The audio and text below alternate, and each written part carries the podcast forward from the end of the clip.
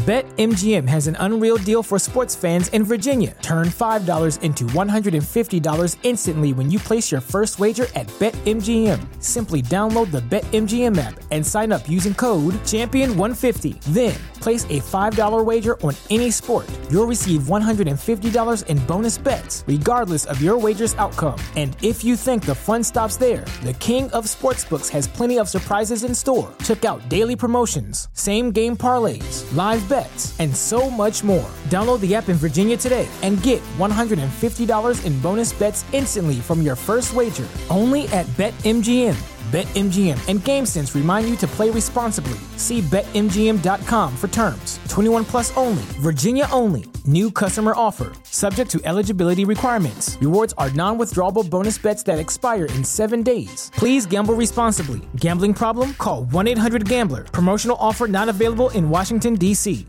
If you're a woman over 40 dealing with hot flashes, insomnia, brain fog, moodiness, or weight gain, you don't have to accept it as just another part of aging. The experts at MIDI Health know all these symptoms can be connected to the hormonal changes of menopause. And MIDI can help with safe, effective, FDA approved solutions covered by insurance. 91% of MIDI patients get relief from symptoms within just two months. Book your virtual visit today at joinmidi.com.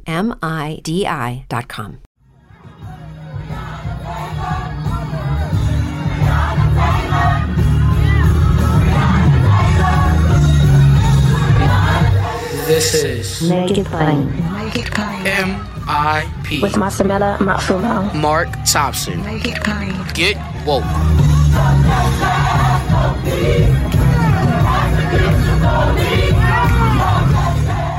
Total Tony Browder for the entire month of February, African American History Month, Black History Month.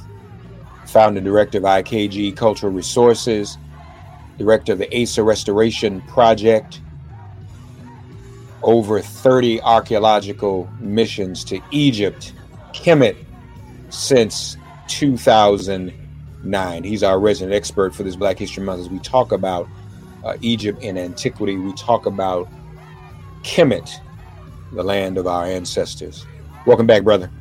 Hey, glad to be back. Glad to see you. And glad you're spending the the month with us. Um, so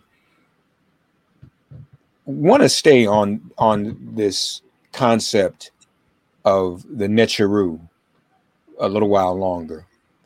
Uh, well, I mean, it, it's ubiquitous, so we'll never really leave it. But want to hone in on another aspect of this. The Greeks had something; they had Greek gods, right? Yeah, absolutely. Do we find, or shall we say, that the the genesis of those images and likenesses was born out of ancient Kemet as well? Is that something they discovered in ancient Kemet and then fashioned it to to fit their culture? Uh, absolutely. That is one of the hallmarks of cultural appropriators. They take something that someone else has that they admire and they will absorb it into their culture modify it slightly, and present it to their people as their own creation. So we know that the days of the week, Sunday, Monday, Tuesday, Wednesday, Thursday, Friday, Saturday, the days of the week that we use in this society were named after Greek gods and Norse gods. Um, like Thursdays is Thor's day, Wednesday is Woden's day. Um, but uh, prior to that, the days of the week were named after Roman gods.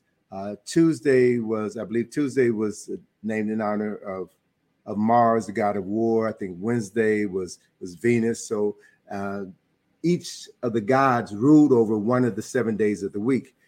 The Romans got that tradition from the Greeks, who had their gods' names for the same days of the weeks. The Greeks got that from the Kemites. So this cultural appropriation is something that has been going on for thousands of years. And you really have to do a deep dive to get to the roots or the origins of many of the things that we accept as just commonplace, commonplace practices in America. Their their origins can be traced back to Europe and then through Europe, ultimately back to Africa in some shape or form. Uh, were there any similar characteristics between those Greek and Roman gods and the characteristics of the Kemetic Neteru? Okay, let me give you a, a brilliant example. Um, Hermes, the Greek god of wisdom, carried a staff that was known as the staff of Hermes. And today being, um, uh, well, February the 14th being Valentine's Day, many people will recognize the symbol of Hermes as the FTD man. Um, it's a man with a hat, with wings on the hat and wings on his feet. Um, so that's Hermes, the messenger of the gods. Hermes was known to the Romans as Mercury, same figure, same attributes, everything. Hermes and and Mercury were derived from the Kemetic Neter Jehuti, who represented the process of divine speech, writing, science, astronomy, and mathematics. To get, take it a step further, um, the staff that Hermes holds in his hands is called the staff of Hermes or the caduceus. And what it is is a staff with wings at the top and two serpents intertwined around the staff. That symbol has come down to modern man as a symbol of medicine. So that symbol of the staff with the with the serpent entwined around it, that same symbol can be found in one of the oldest existing temples in Egypt today, the Temple of Abydos, built by Seti I and completed by his son Ramesses II. And you see Jehuti holding two staffs, and each staff has entwined around it one cobra, one serpent, and one staff has the crown of upper Kemet, the other one has the crown of lower Kemet.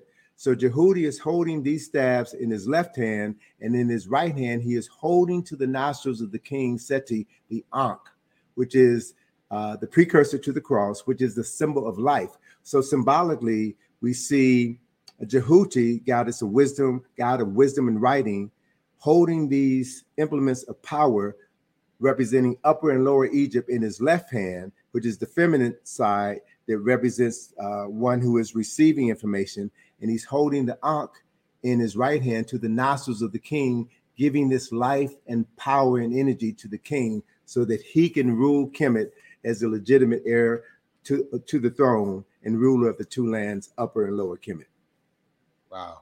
You know, uh, and, and along the same line, now you know, um, the RX symbol for for pharmacy, that RX symbol was introduced into um, Greek society by the Roman physician Galen, who had a habit of writing prescriptions for his patients and then ending the prescription with a, a, a, a sign from Medu Neter, from Egypt, Egyptian hieroglyphics. So specifically, the symbol that he used was similar to this necklace that I'm wearing, the, the Eye of Heru.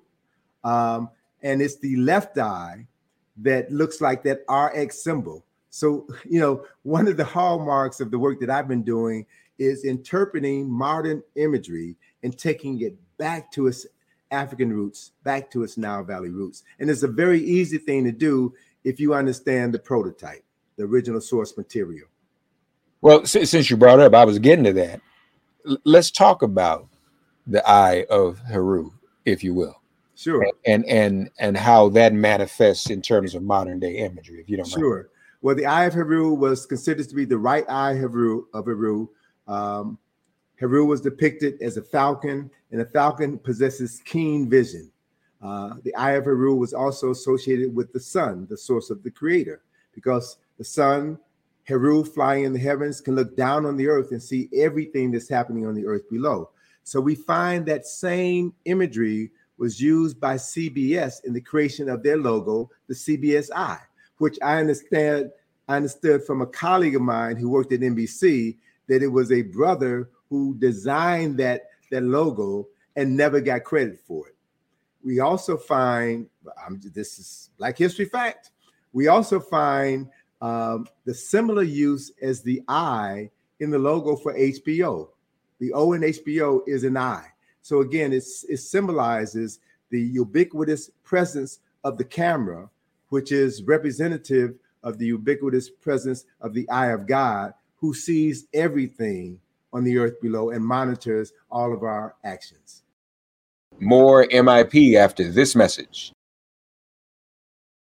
Talk to us though about the significance of of Heru's eye itself and how as and and as opposed to any other eye, right? I mean, we don't really t- focus on the eye of of any other of the Neteru, or do we? Well, Heru was important because Heru was the son of Asar and, uh, and Aset. Uh, Asar was murdered by his brother.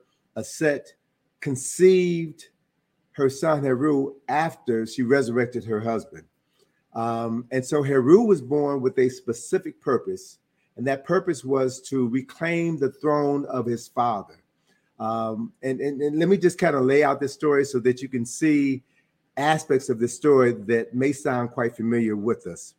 When Heru was born, uh, he was said to have been born um, um, in, in, in, a, in a manger like environment.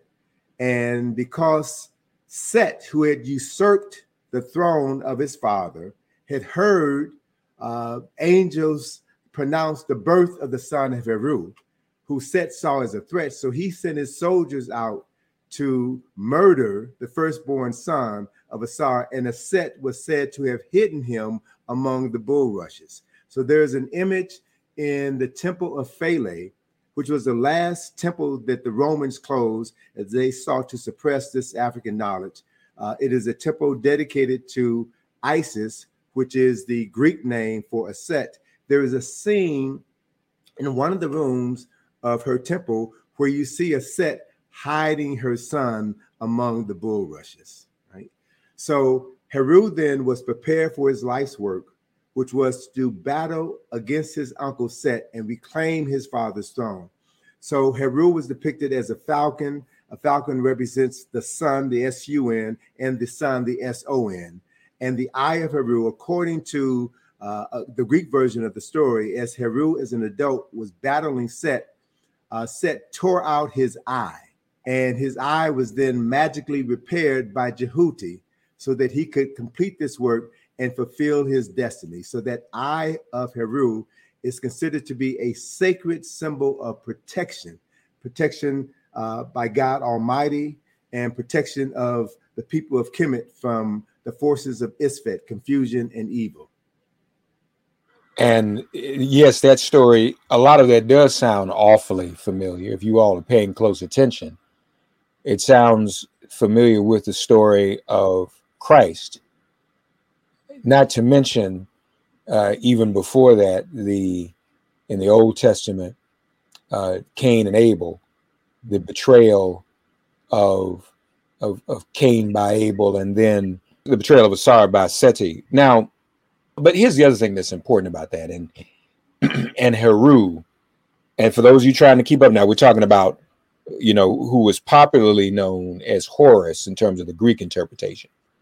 Heru, the son. it's from the word Heru, H E R U, that we have derived the word hero.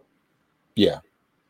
And have do we not is the word Jerusalem? Well, can I say uh, that? Maybe I should. Uh, Finch has made that correlation. Finch and others have made that correlation. Jerusalem, Jerusalem, the peace of Heru. Mm-hmm. Okay, I'm just putting it out there for folks. Um, Charles Finch, yes, we appreciate him as well. Lift up his name. Now, you mentioned though, this is very important. Heru being hidden as a child in the bulrushes in Egypt. The Bible says Jesus was and if you're if you speak El Espanol is Jesus, by the way, Heru Jesus. Mm-hmm. Uh, that Jesus was hidden. He his family hid him, and they said they hid him in Greece or in France, all these other they or Russia. They hid Jesus in Egypt. All right, now Tony, it's getting a little close to home. Now help us help us out with that. Um, there is a famous painting uh, I believe the artist's name is Edwin Long, but there's a famous painting of Mary, Joseph, and Jesus arriving into Egypt. And what's so significant about this painting is if you have an understanding of Kemetic history and Kemetic iconography, this picture tells you everything that you need to know. So here we have uh, Mary and Jesus riding on a donkey. Joseph is leading the donkey, and there is a procession. They're coming upon a procession of Greek priests. So we have to remember the time frame. So Jesus was born around the year zero. So coming into Egypt. So Egypt at that time was ruled by the Ptolemies, was ruled by the Greeks. So as they are now coming into Egypt, you see a group of Greek priestesses in a ceremony honoring Isis. So you see Isis um, carrying her baby Heru coming towards Mary as she's holding her baby Jesus. So the imagery, man, is, is stark. It's right there in front of your face.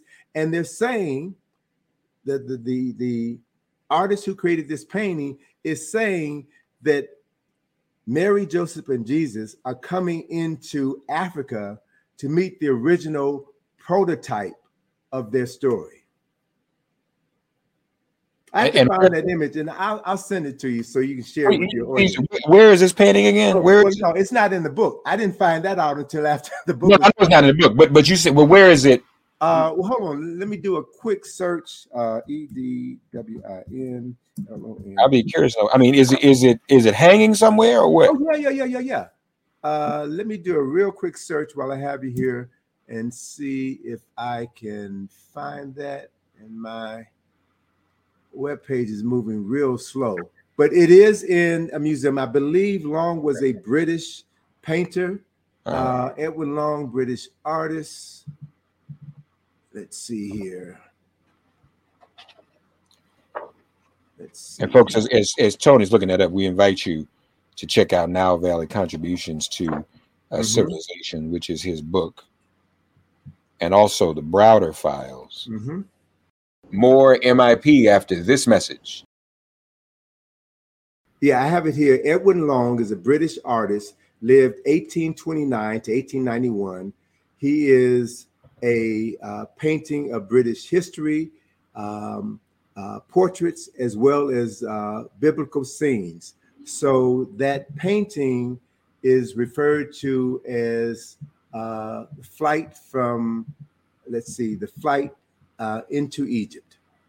So Edwin Long, flight into Egypt, and you will see, you will see Mary, Joseph, and Jesus coming into Egypt and walking past a procession of Egyptian priests and priestesses honoring Aset and her son Heru, or Isis and Horus.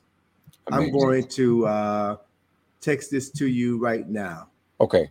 So you'll have it. Yeah, I want to. I want to see that. Thank you. Now, back to the eye of Heru. We're talking. We were speaking of was it Heru's left eye or right eye? It was the right eye. The right eye Heru represents the sun, and the left eye is associated with Jehuti and represents the moon. Okay, okay, but but the but the left eye when we refer to that, are, is are we still saying that that is the left eye of Heru or the left eye? No, it's called the eye of Jehuti. The eye of Jehuti. That's what I thought. Yes. Okay, mm-hmm. and and and that's um, uh, uh, uh, um, the the um, I'm looking in the book, and, and mm-hmm. this might be a, a little complicated. Um, the there there was if, if, am I am I reading this correctly that even the imagery of the eye was associated um, or or defined the passage of time and and the lunar season. Am I am I reading that correctly? Uh, yeah, but there's a there's a couple of things now. Uh, Jehuti and his wife Seshat were both associated with astronomy. Um, Jehuti specifically represents the moon and the phases of the moon. And we also find, and, and this is on page 127 in my book, Nile Valley Contributions to Civilization. We also find that the components that comprise uh, the left eye, the eye associated with um, with Jehuti, uh, because the moon, the moon symbolizes um, a, a, specific cycle of time, uh, typically 28 or 30 days, right? Which is the phase of the moon is every 28 days, and it just so happens um, the time frame, average time frame of a woman's cycle is 28 days. So these ideas of, of, of the ancients seeing a correlation between the appearance or disappearance of specific celestial bodies in the heavens and corresponding activities on the earth. That is why these these this imagery was created. So we have the various components of the eye of Jehuti give us um, fractions: one half, one quarter, one sixteenth, one eighth, one sixteenth, one sixty fourth, one thirty second. So these same, and again, Jehuti was associated with math, science, and astronomy. So as we drill down into these symbolisms and these symbols, we we can see that they were associated with specific personalities who were associated with specific skills, science, and human abilities. And, just to close out the, the, the Greek and the Roman piece, Greece and Rome shared Apollo, and to Kemet, that was the imagery of Heru, the son of God, son also of God. associated with light mm-hmm. in the sun. So exactly. So and, and so, along this same line, brother, along this same line, since we're talking about imagery, and, and I'm my former training is in graphic design and advertising, right? So uh, I mentioned before in an earlier podcast that the the depiction of of Ma'at is the first depiction of a human being with wings, an angel. So the idea, if you look at the early Greek images of Apollo, Apollo uh, represented the sun, right? Uh, the son of, of, of, of, Jupiter, the king of the gods. So you always see um, a ray, a halo of light around him, and you sometimes see the rays of sun emanating from his head. That's the origin of the halo, right? That's an indication of the Son of God that goes back to Heru. And I know I'm skipping around, but folks, Jesus hiding in, in his family, hiding in Egypt. Always um, uh, exegete when I preach um, that white folks can't hide in a black land. There you go. So anybody understand that now. So just y'all sleep on that. until tomorrow. Well, maybe folk, folk have been sleeping on it too long. They need to wake up. Yeah, they need to wake up. Yeah, what has been in front of the faces all along. They need to wake up. Um, IKG-info.com, ACERrestorationproject.com. Tony Browder, every day with us during this African American History Month. Thanks once again, Tony. Talk right, tomorrow. Sharing to come. Thank you. Peace. Thanks for getting woke and listening to Make It Plain. Please remember to listen, like, and wherever you get your podcasts, please give the show a five star rating. And please do spread the word. Let's all continue to pray for each other during this pandemic and this police demic. If all hearts and minds are clear, it has been made plain.